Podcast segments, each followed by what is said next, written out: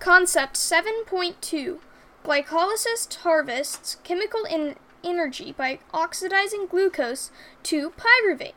The word glycolysis means sugar splitting, and that is exactly what happens during this pathway.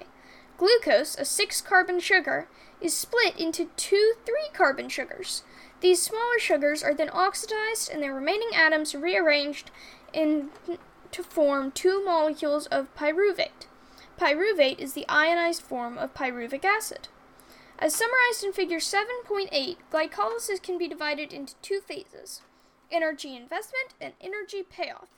During the two energy phases, the cell actually spins A T P.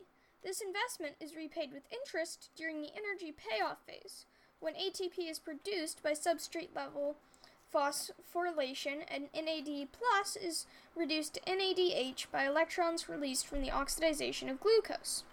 The net energy yield from glycolysis per glucose molecule is two A T P plus two N A D H.